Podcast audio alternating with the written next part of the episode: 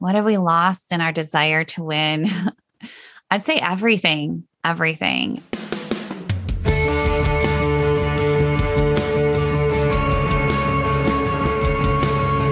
Welcome to season two of the In All Things podcast, where we host conversations with diverse voices about living creatively in God's created world. My name is Justin Ariel Bailey, and I teach at Dordt University, which is home to the Andreas Center, the sponsor of this podcast. On this episode of the podcast, we are talking with historian and New York Times best-selling author Kristin Kobes Du Mez about her book Jesus and John Wayne now available in a new paperback edition. If you find the conversation helpful or any of our episodes helpful, feel free to take a moment to share the episode, leave us a five star rating, or some sort of glowing review. In any case, thanks so much for tuning in.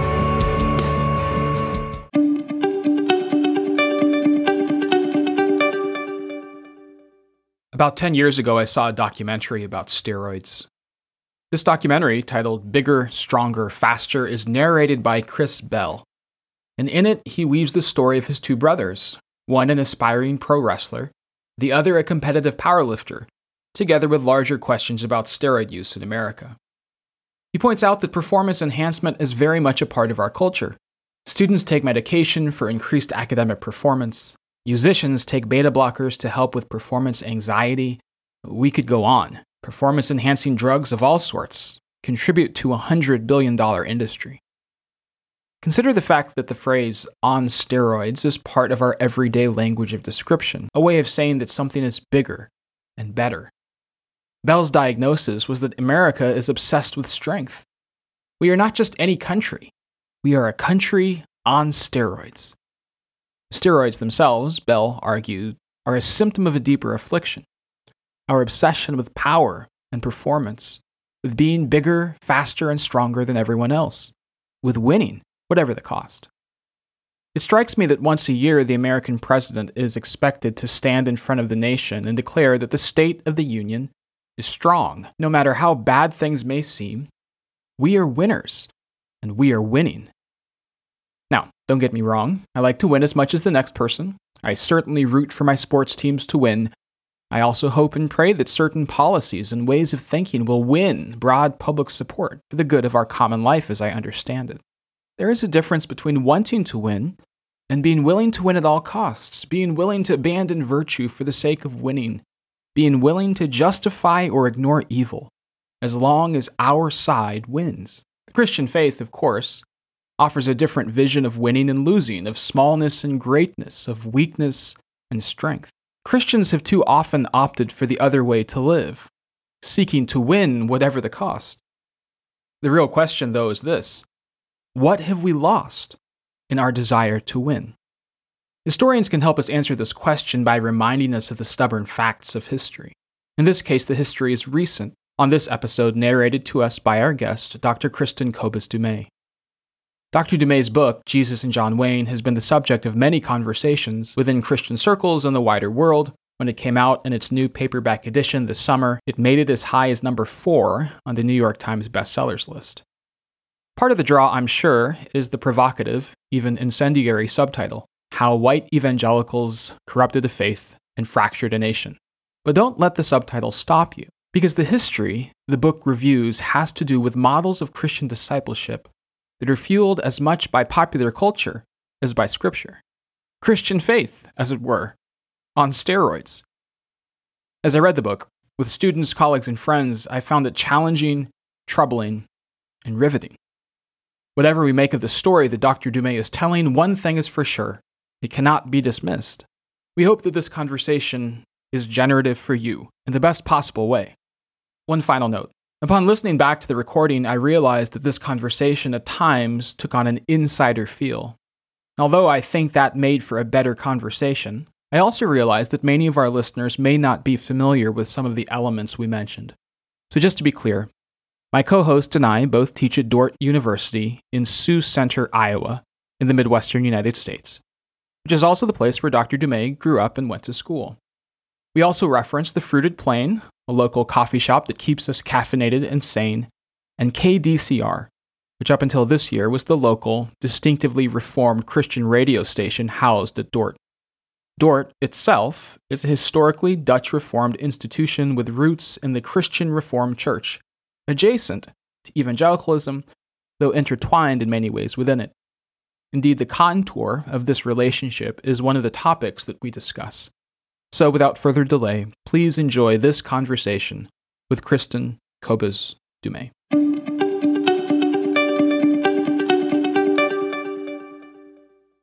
So, I want to welcome two guests to the In All Things podcast. Uh, first is my co host for this episode, Dr. Scott Culpepper, professor of history here at Dordt University. And one particular area of interest for Scott is Christian popular culture. And he's working on something really interesting, which we won't get to talk about, but the satanic panic is something he's doing projects on right now. Uh, Scott, thanks so much for hosting this episode with me. Thank you, Justin. Glad to be here.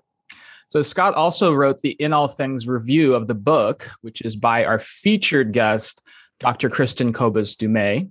Dr. Du Mez is the professor of history and gender studies at Calvin University. She's the author of numerous articles. She is a former In All Things editorial board member, but she is best known as the New York Times best-selling author of the book, just out this summer in a new paperback edition, Jesus and John Wayne, which has sold more than 100,000 copies. And she is not supposed to be doing any more podcast interviews, but she made an exception for us since Dordt is her alma mater. Kristin, thanks so much for uh, making the time for us. Oh, thank you for having me. It's good to be here. So let's uh, talk briefly about the book, the major thesis. As a student of theology and culture, one of the primary takeaways that I had from the book, or at least when I describe it to people and tell them they should read it, uh, has to do with uh, cultural images of Christ, cultural Christology. In other words, I say, well, the image of Jesus that's been adopted by white evangelicalism looks like John Wayne. So you have a hyper masculine, no nonsense, tell it like it is counterpuncher. And so this book tells the story and shows the receipts for how that could be possible. What do you think of that framing of things? Is it right? What would you add? Or for those who haven't read the book, how would you describe some of the primary stories that you're wanting to tell? Yeah you know i think that is kind of where where the book ends up. That's not where i started off with this book. Uh, when i started this research i simply was intrigued by uh, discussions of christian manhood back in the early 2000s and i wanted to uh, trace the history of white evangelical masculinity and militarism and just tell that story, uh, see where these ideas were coming from. Very early on, I was introduced to the book Wild at Heart by some of my students here at Calvin.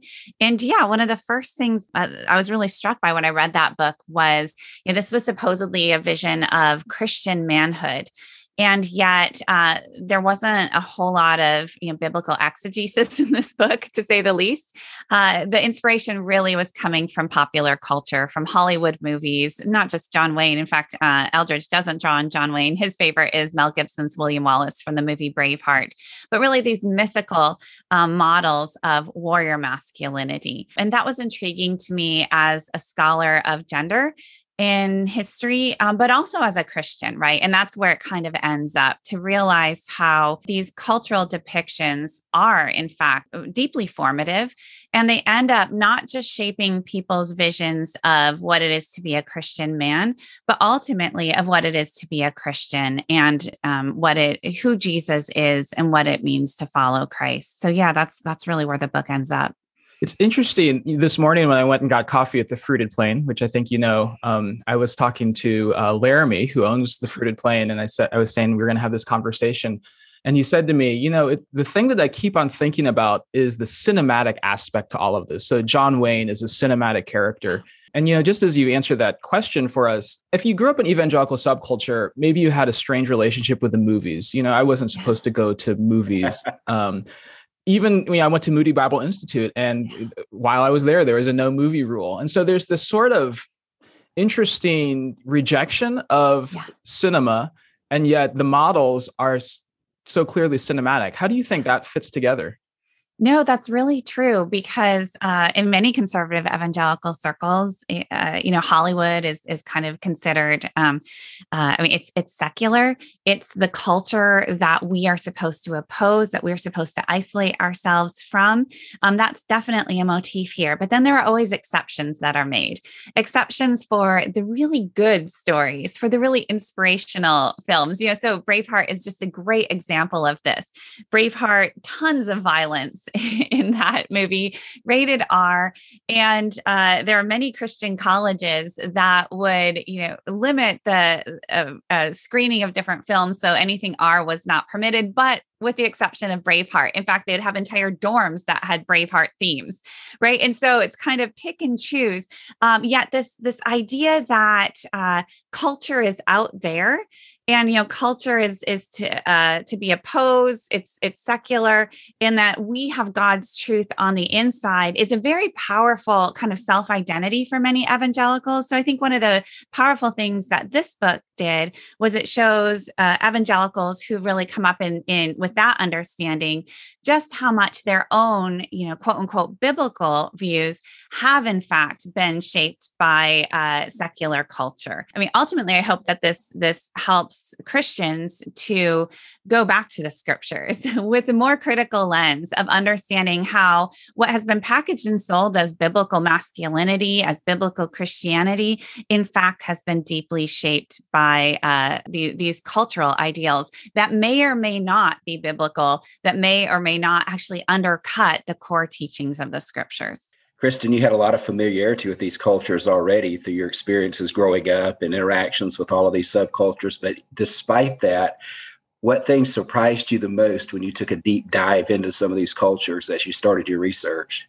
Yeah. Uh, you know i, I you're right. Like I, I was familiar with some of the contours of this world but but i'm a researcher and much of this book or this is not memoir. I learned a lot as i researched this. I learned things that i hadn't uh, known before. And um, I, I would say one of the most surprising things to me as i got deeper into this research was just how important the question of authority was for uh, several generations of conservative evangelicals. You know, going back to, I, I thought I was writing about gender, very quickly realized I'm writing also about race and um, and and also about you know this concept of authority going back to you know Dobson's early writer writings or Bill Gothard and and everything came down to authority. Who has the right to wield authority? And it's gendered and and race comes in here. But um, when I when I really allowed that to come into focus I was startled uh, to be honest, because what I was reading uh, about, you know, God ordained social hierarchies, the social order that must be defended and enforced, it really seemed uh, anti democratic to me at its root. And uh, it, it, really seemed drifting into authoritarianism, to be honest. And when I was confronting that in the sources, I really didn't know what to do with it. It felt extreme. It felt, you know, can I say this? This is what I'm seeing. What do I do with this? This isn't the narrative, certainly, that I grew up with. Um, but that's something that I kept bumping up against. And that's something that keeps coming back to me, really, in light of uh, the events of recent years. So now that the book has come out and it's ignited all of these great conversations across the country, around the world, what surprised you about the reception of your work? Yeah, so it has been somewhat surprising. I um in the weeks before I released the book, I mean, it went through a thorough legal vetting. Kudos to my publisher for providing the resources for that. Um, went through a comprehensive legal review to make sure that everything was very carefully evidenced and everything was um, said exactly uh, correctly. And uh, at that point in the process, uh, the lawyer who worked on the project warned me to prepare myself for vicious trolling. Mm. um, to really lock things down. Um, and so I was bracing myself. And, you know, as a scholar too, as you write a book, you're always thinking about your critics, right? Those are the louder, loudest voices. For me, I was mostly thinking about scholarly critics, you know, just trying to get the historiography right, trying to make sure my arguments were really tight, um, but also thinking about, yeah, all the people I, I, I, I studied this world. I, I, I know know how the tactics kind of play out. And I was I was really bracing myself for pretty harsh uh, attacks. Mm. Uh, for the most part, that hasn't happened. And uh, the surprising thing, I guess, is that the book's biggest fans are evangelicals themselves um, and many conservative white evangelicals who are able to receive this book with incredible humility and introspection. And it really has been those uh, you know, conservative evangelicals, including a ton of conservative white evangelical men who have um, promoted this book in their own spaces through their little podcasts, through church Bible studies, through pastors' groups, just bringing it to others and saying, hey guys, we have to read this. And they may not agree with 100% of what's in the book, most probably don't, um, but they're able to see that there's a challenge here. And and you know whether they remain complementarian whether they you know continue to uphold their particular beliefs they can understand that there are tools here in this cultural analysis to help them become better and more faithful Christians. And so that's been incredibly rewarding to see in this highly polarized moment that there are so many people willing to receive the book with um, curiosity, openness, and humility. My graduate advisor once said the great advantage historians enjoy is that all their subjects are safely dead. But with contemporary history, that advantage totally new experience for me. And it's been fascinating and terrifying, right? My first book, everybody wrote about was dead.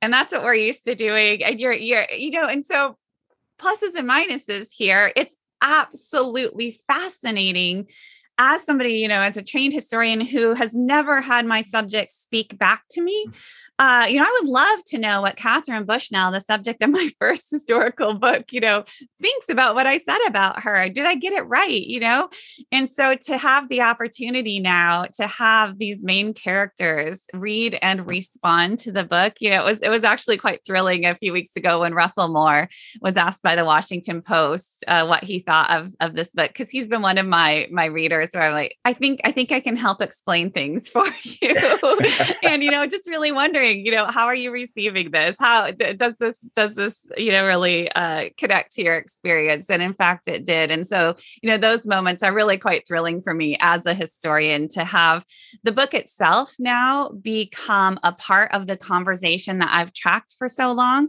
and really to become a part of the story. It's unnerving, it's bewildering, and at the same time, it's it's pretty amazing. Yeah, the wide resonance um, has been really cool to see. And it kind of gets at my next question. Uh, the theme question of this episode is what have we lost in our desire to win? And then I was immediately thinking, well, who's we there? Yes. Um, and members of, of the audience of In All Things may or may not identify with that we. Um, mm-hmm. and it's clear that, as we've mentioned several times, you were writing about and to and for white evangelicals, many of whom have resonated with the book. But one of the things that I keep on hearing as I listen to discussions around it, especially more critical discussions, is something like, well, the problem is real, but is it really mainstream? Yeah. Uh, so is this about us, or is it about just some of us, or is it about the worst of us? Um, yeah. And I know that's a, a, question that, as a historian of evangelicalism, you wrestle with all the time. Who gets yeah. to say what the center is? So how do you approach that question of establishing the the we uh, of evangelicalism? Yes, one of my favorite things to talk about. So thanks for asking this question.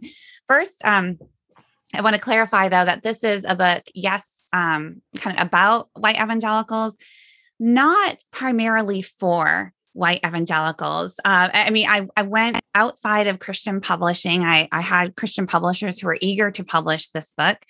Uh, I went outside of academic publishing, uh, went with a secular trade publisher. And so that forced me to keep a much broader audience. Uh, so, you know, even my editor, not from this world at all. So there are several points where he's just like, I don't know what these words mean, you know? and so I had to translate that. That was precisely my, my, my purpose. So essentially the intended audience, as far as my publisher is concerned for this book was anybody who reads the New York Times, right? Anybody who's just interested in these big issues, who wants wants to understand uh, American politics and religion, um, uh, and, and, and that's that's the primary audience. That said, in my proposal, I did insist that there was a strong secondary uh, audience here, and it would be white evangelicals themselves. Um, so, um, but the book itself is not written. I think if it were written primarily to white evangelicals, it, it would take a different shape. Mm. Uh, it would probably have a different subtitle. it would probably have a bit more of um, kind of normative reflection of, you know, here's what the Bible really says. Here's what, you know, let's reason together here. And, and that's not, this is a work of history. Um, so I just wanted to uh, uh, clarify that.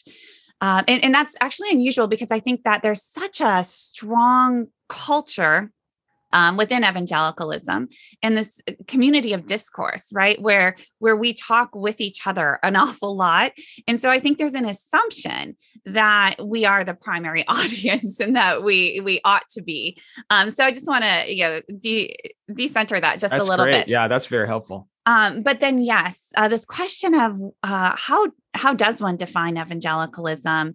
Where is the center and, in what is fringe? That was absolutely a question I struggled with as I researched this book and as I wrote it, and so I tried to make that struggle visible in the book right this is something that i address throughout the book from the introduction and then and then on um uh th- throughout really almost every chapter and um a couple of things I would say. One is, I mean, it, take the example of Bill Gothard, uh, whom I mentioned before. When I set out to write this book, I had zero intention of including Bill Gothard in this narrative because I thought he is so fringe right? Uh, I mean, talk about authoritarian and misogynistic and racist and all of these things. And yes, fringe, fringe, fringe.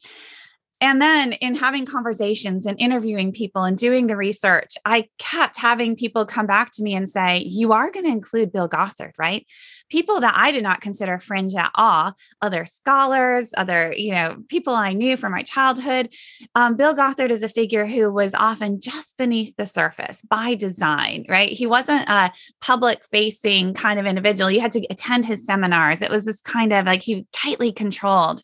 Um, uh, uh, kind of his his community and yet his influence was quite profound and so what i ended up doing was yes okay i've listened i'm going to include bill gothard but i'm going to include him to ask this question and, and make this question visible so he's in a chapter with james dobson and that's where I really kind of test out this where is the center? What is the fringe?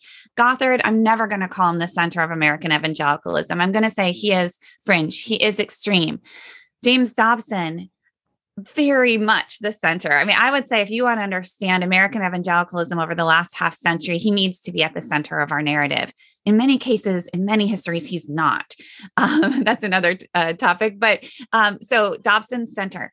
And then I look at what they're saying. And what we can see is what they're saying on the nature of authority, on the problems of, of American society, on gender, on hierarchy, very similar one slightly more extreme, the other more mainstream, but there is so much overlap. And so that's really what I'm teasing out here is, is where is the center? Uh, I do that again later in the book, looking at somebody like Doug Wilson. And I, I go out and say he would be offended if if you called him mainstream, right? I mean, that's not what he's after. He's not, he's extreme. Uh, again, misogynistic, racist, um, and yet he's platformed by Christianity today. He is endorsed, defended by mainstream folks like John Piper, right? And so so this is the question, where is the mainstream and where is the fringe?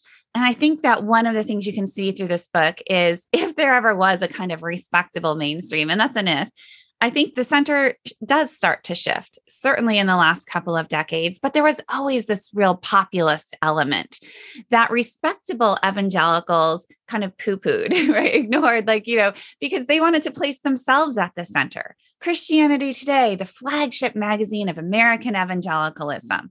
But you've got an awful lot of televangelists out there, and you've got you've got these counter forces. You've got this whole popular culture. So, you know, where is the center? Is it really the elites that, you know, like to define themselves as the center, the intellectuals? Or is there this populist movement that we really have to um, look at? And then we can ask, okay, how do the two interact? And then ultimately, particularly in the last few years, we have to say, you know, uh, what is exerting actual influence? Which forces are are really pushing the conversations are defining the boundaries of what is acceptable and what is not. And what we've seen, particularly in the last five years, is a number of these respectable evangelical institutions and individuals who thought they were the leaders of the movement discover to their uh, horror that they are not. And that if they try to steer the ship in a different direction, they're going to be without a job they're going to be pushed out of their um, churches, pastors discovering this, that they actually wield very little influence over the people in their pews who are getting their religious formation from this popular culture, from talk radio, from secular media and the like. And so, really, that's a big question of this book that I try to tease out. What is the center? Who gets to define it? And um, hopefully, this book will will kind of disrupt some of the givens in a way that I think makes sense in light of what we've seen in recent years there's so much there that I'd love I'd love to unpack. Um, just because as you're talking about Bill Gothard, I'm realizing the first time I heard of him was in a Filipino immigrant church from a Filipino pastor, and there's a whole conversation just about how you know you said it started out being about gender and it, and it ended up also being about race. You know, because these things are are bound up together. And if I can kind of focus the lens in a little bit of a different way, you know, I sort of grew up in a fundamentalist Baptist church to the right of evangelicalism, if, if, if, you can imagine that. You know, we were sort of suspicious of Dobson, but he was on the radio. Yes. uh, and other immigrant communities. So, you know, we're at Dordt, you're at Calvin, uh, mm-hmm. founded and fueled in many part by these Dutch immigrant communities. How do you see that fitting into this picture? Uh, how do you place yourself with respect to the picture? And how do you place our communities? Are we adjacent to it? Are we complicit in it? Part I guess, yeah. How, how do you tease out the the Dordts and the Calvins? Yeah, I would say yes and yes, adjacent and complicit. Uh, so I, you know, I grew up in Sioux Center, uh, and I never identified as an evangelical. Not sure I even, you know, came across that word um, all that much growing up. Uh, if anything, now, you know, full disclosure, my dad was a theology professor at Dordt, uh, an ordained minister. And so I had a, a, a pretty theological uh, and distinctively reformed religious formation, unusually so, I think it's fair to say. Uh, and my mom was an immigrant from the Netherlands. And so, no, I grew up really defining myself and my tradition over against American Christianity, over against American evangelicalism in particular, right? We in the Reformed community and in the Dutch Reformed community and at Dordt were better we were smarter than mm. those evangelicals out there. So that was my religious identity. That said, when I went off to graduate school and went to study with George Marsden, um, I met real evangelicals who were also there to study with George Marsden, a leading scholar, Christian scholar of evangelicalism. These guys were coming from Moody Bible Institute. They were coming from uh, Wheaton, and uh, Bob Jones fourth was a student there when I started. And so, you know, I, I started to know, oh, there's there's this whole other real culture the point of connection that I had with my classmates was through the popular culture. And that's when I realized, you know, I grew up in Sioux Center. Um, we had one bookstore, True Vine, uh, you know, as evangelical as you get when you look at what's on the shelves there. I grew up only listening to Christian music. I thought the top 40 was sinful and I wanted to be a, a good Christian. And so I only listened to Petra and Michael Card and Amy Grant and Jars of Clay, right? This is dating me. Uh, so, um, you know, so I was also, even though I didn't identify as an evangelical, even though I thought I came from this distinctive theological tradition, and I did, you know, my favorite class at Dordt was John Vanderstelt's uh, Calvin's uh, Institutes. So, um, you know, I, I was formed in a distinctive tradition but I was also totally immersed in this uh, evangelical popular culture. And I, I, think that that background is um, helpful to understand how I came to write this book. On the one hand, yes, familiar. I'm I'm adjacent. I'm immersed in a, a, certain part of it, but I also always had this kind of independent place to stand. This ability to say, actually, this is not my faith. This is not my Jesus Christ. This is not biblical Christianity as I have come to understand it. And so, in but not of, I, I, guess is the best way of characterizing that. And I think that's true of, of you know, the Christian Reformed Church, of Sioux Center, uh, you know, white evangelicals, if you want to call them that. And I think it's it's appropriate in many ways to do so. I would also say that in the last 20 or 30 years, so I've, I haven't lived in Sioux Center in a long time. I visit a lot, but I haven't lived there.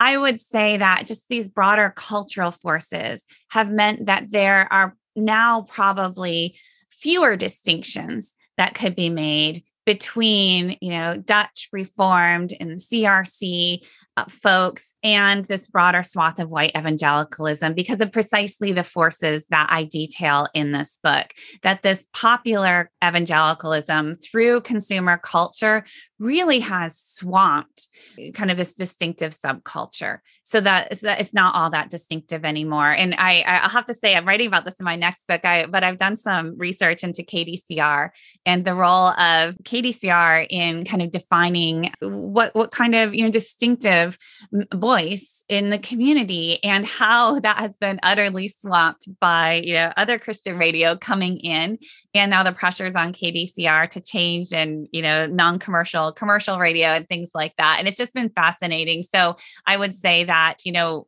uh, uh the differences now are not that great. And I would say that most folks, as far as I can tell, who attend Christian Reformed churches um, are um, uh, are not adjacent, but would very much be in the heart of uh, white evangelicalism today we went to the Pacific Ocean this summer, and one of the things that always amazes me about the ocean is how far down the beach it can move you without you realizing it. Yes.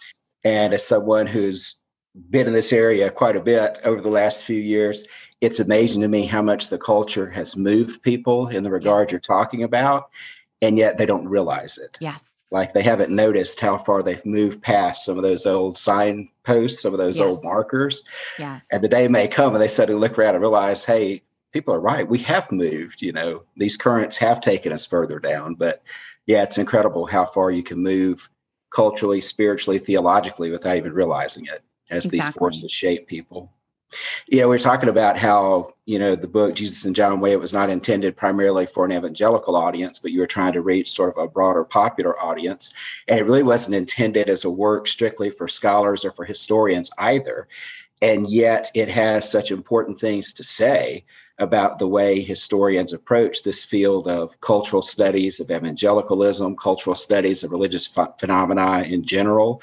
Uh, what lessons do you think Jesus and John Wayne offers to historians and scholars? So, what kind of things uh, do we need to take notice of in the way that you approach sources, the way that you interpret the raw materials that we all work with? Mm-hmm. Yeah, I think the biggest historiographical intervention that Jesus and John Wayne makes, uh, so kind of changing the conversations of how uh, historians have have covered evangelicalism, really involves paying attention, serious attention to popular culture. And if you know anything about the field of evangelical studies, an awful lot of white evangelicals went into the study of white evangelicalism. Uh, that's essentially what I did, right? I went off to graduate school and ended up studying with George Marsden, you know, the preeminent Christian scholar and scholar of American evangelicalism. And, uh, and, and we remain good friends today. And he's been incredibly formative in in so many ways to me. Um, but at the same time, then I think that what happened is the field became dominated by a, kind of a certain perspective.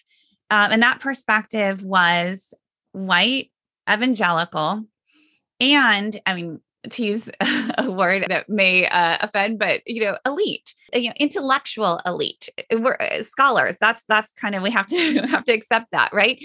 And so the people who went on, you know, my classmates who went on to study evangelicalism, even they though they came from that world, they often came there through.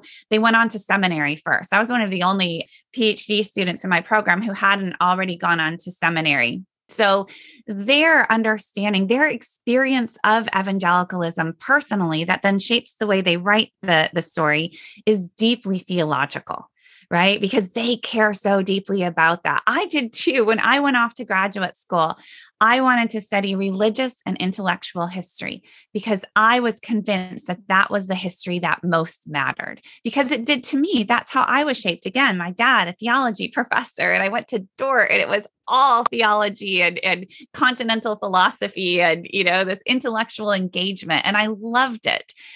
And then my first semester in graduate school, I was intro- introduced to the study of women's history and a cultural study of gender and understanding how ideas of masculinity and femininity change over time and how popular culture shapes values and, and ideals.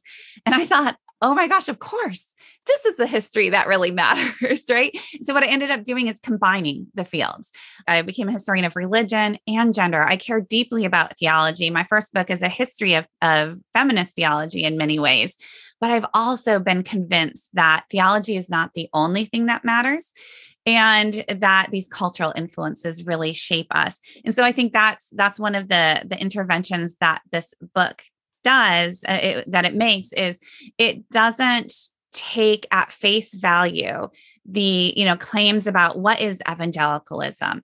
Um if evangelical leaders again these elite these intellectuals these theologians themselves will say it is all about the theology. Evangelicals are defined by their theology. And so you pull out the Bebbington quadrilateral and you talk about conversionism and biblicism right? And and you know the spiel. But then you look at real evangelicals. And first, you look at some survey data, and turns out an alarming number of evangelicals are heretics, according to any traditional uh, uh, definition. That you have high rates of theological illiteracy throughout American evangelicals and throughout American Christianity, which you know you could lament but you should also then pay attention to because if you have such high rates of theological illiteracy does it actually make sense to say that evangelicalism is is defined by its theology or is something else at play? And and so that's really what jesus and john wayne does. It doesn't dismiss theology. Theology still is important but it is never an independent variable right? So what is is deemed as biblical how the scriptures are interpreted which bible verses are completely abandoned or like yeah that doesn't apply to us turn the other cheek ha no not not relevant right? And which ones are we gonna we love revelation and the warrior christ you know? So so we just have to not take at face value claims that this is biblical christianity that this defines you know orthodox christianity and um, that theology is kind of standalone at the heart of this movement but let me shift directions a little bit to go back to something that Scott said about moving away. You know, as I said, the theme question of this is what have we lost in our desire to win? And as I reflect sort of on the way that I grew up, which again was a little bit more um, fundamentalist, and we were withdrawing from culture, you know, trying to kind of form our own subcultures in some way. And then now I'm sort of in a reform tradition that is a little bit more like let's go transform culture. Yeah. I'm thinking about all the ways that comes together um, those two impulses that you find within evangelicalism. Uh, how would you answer that question? What, what have we lost in our desire to win? What have we lost in our desire to win? I'd say everything everything if so here i'll get a little theological uh, which i i, restrain myself in the book but but it's it's evident i think in the the critical framing that as i understand the heart of the gospel it's about, you know, the incarnation. It's about God becoming human, divesting himself of power. Uh, and that is what is so radical about Christianity, so radical about, about the gospel message. And it is in- incredibly countercultural, right? I'm a Calvinist. so I, I'm comfortable with this that we all of our impulses are towards self aggrandizement, it's towards seizing power, claiming power, and justifying that in the name of righteousness, right? Calvinists should be very comfortable with this framework and we should be very self-critical. And so what what we've seen in American Christianity and um, in particular strands especially is this desire to um, whether it's withdrawing or as you say you know transforming culture reclaiming culture um, when when it comes uh, to be about winning about asserting power maintaining that power um, using it in coercive ways I think it ceases to become gospel Christianity. And, and so everything is lost. That I, I think Christians have to have the confidence in uh, the work of Christ, in the work of the Spirit, and in the radical, just attraction of that incredibly countercultural message. And we need to lead with that. And and i mean one of the um, mo- one of my favorite quotes in the book is it comes in the last chapter and it's uh, Denhollander, who's who's talking about sexual abuse cases in particular but but i think it applies more broadly because she says um, and she's she's pushing back against those who are like cover this up. Don't don't go there because we have to protect the witness of the church. We have to protect this man's ministry. We have to protect mm-hmm. christianity. And she says the gospel of jesus christ does not need your protection. Jesus does not need your protection. All jesus asks for is your obedience. And what does that look like? It looks like telling the truth and pursuing justice. That's it. So so it's it's have faith, right? That's the Jesus that we're following. That's what it means to be faithful to the suffering servant and that's where our attention should be focused. And that will be the witness. We don't have to protect the witness of corrupt institutions. We need to live this witness in radical ways.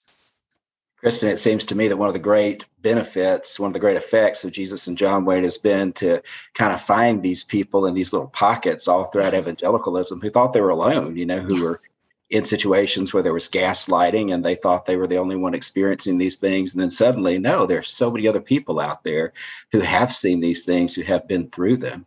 So, in light of that, and in light of people making these discoveries, some of whom had no idea these cultures were out there.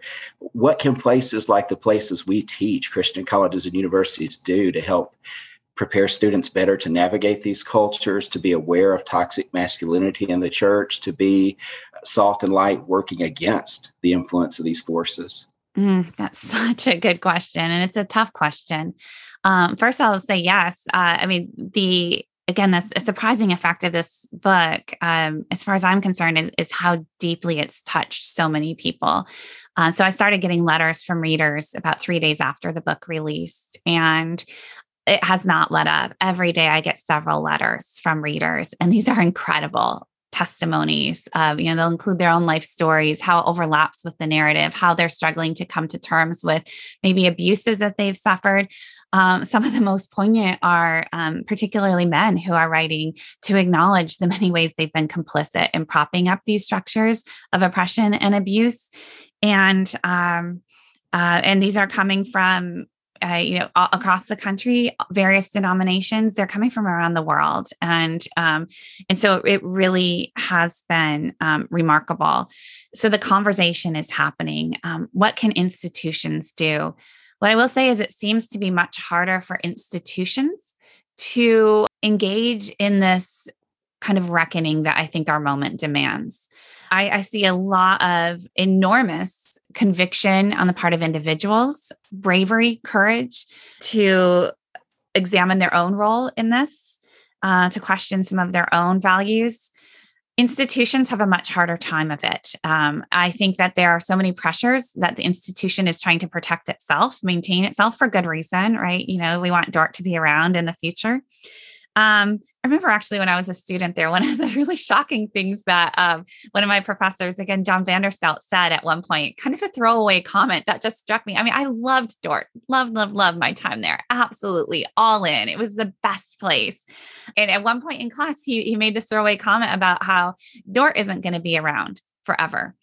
And it shouldn't be institutions are not made to be eternal. They are made to rise up to meet a need, and then they will go away at some point and something else God will provide. And, you know, that's just the way history works. And that's the way. And I remember just like wanting to fight against that. Like, no, no, you know, we're going to, we're to make sure that this is, you know, because I think there's, you know, when when you love something and you participate in it and you value it and you receive good things from it, you really want to defend it and that's not really what we're called to do. And and so i think that there's been far too much caution exercised too much self censoring and um, to not speak truth even when uh, we really need to be speaking truth that that we need to um, uh, institutions too need to maybe be prophetic and not primarily concerned about alienating constituents or donors uh, in our own spaces, we need to very consciously bring in a diversity of voices because it is very easy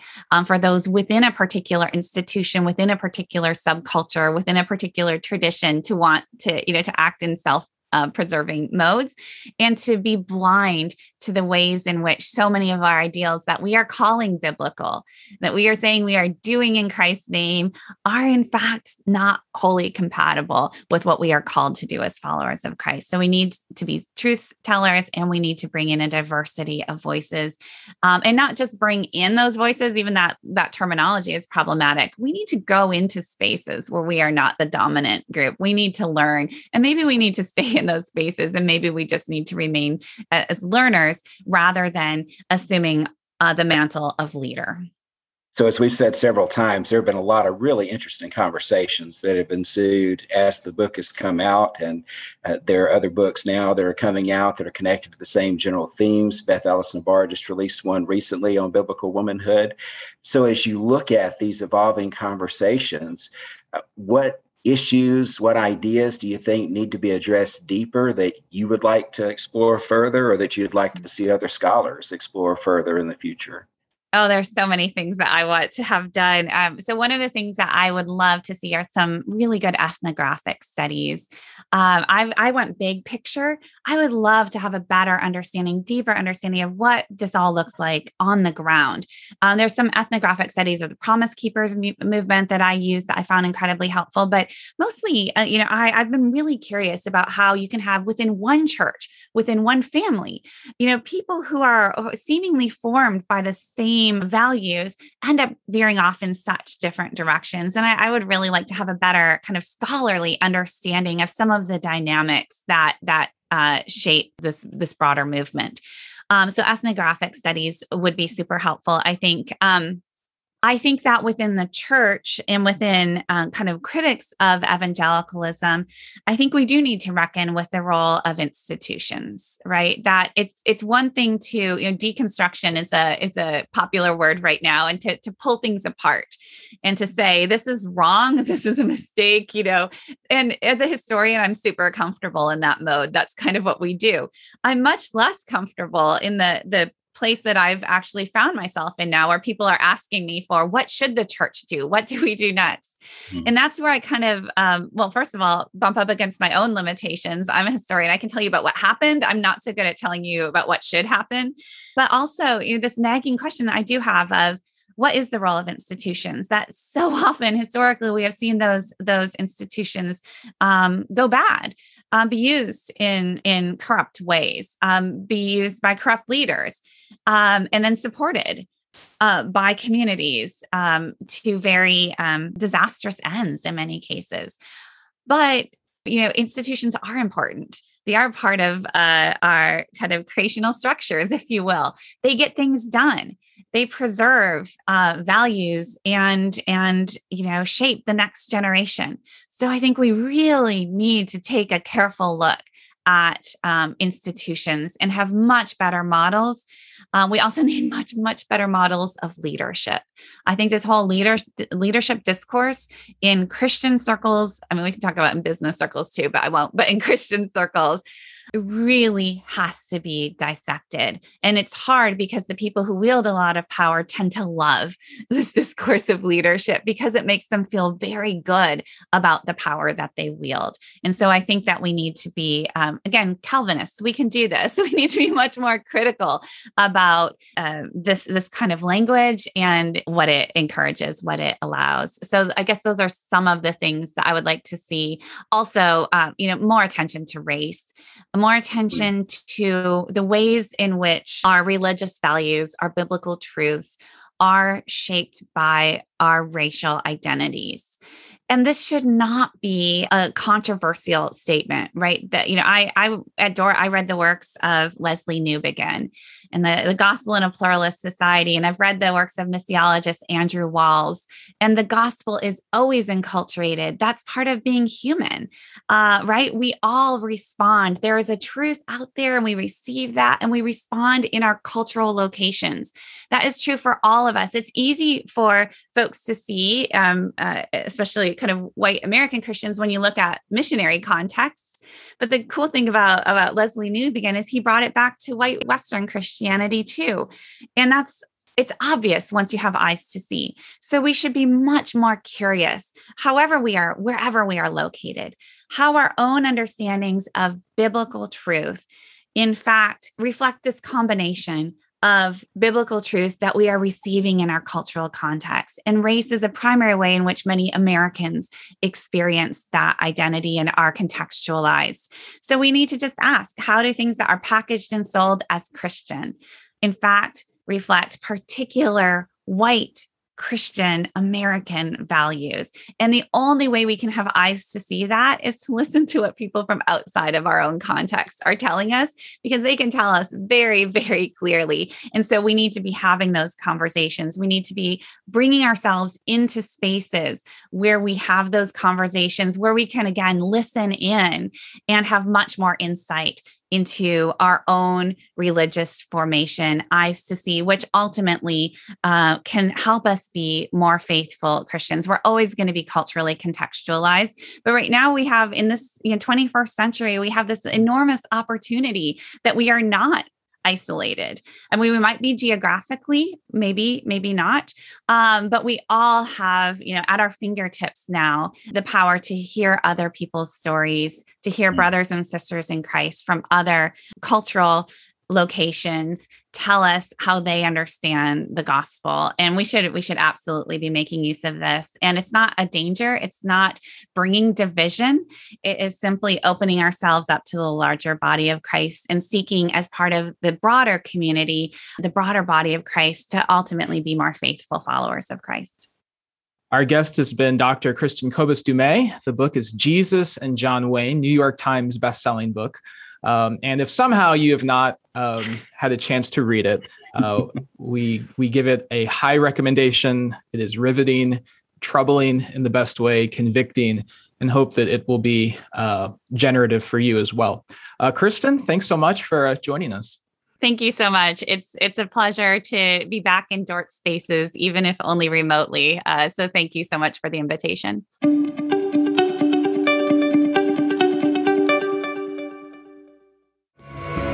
Thanks for listening to the In All Things podcast from the Andreas Center at Dordt University. Original music is provided by The Ruralist, and thanks are in order to Ruth Clark, Shannon Vischer, Vaughn Donahue, and the production team at the Andreas Center. You can find us online at inallthings.org or follow us on Twitter under the name at in underscore all underscore things. You can subscribe to this podcast on iTunes, Spotify, and wherever podcasts are found. And if you find our content beneficial, please help us out by leaving a review and sharing with others. Thanks for tuning in.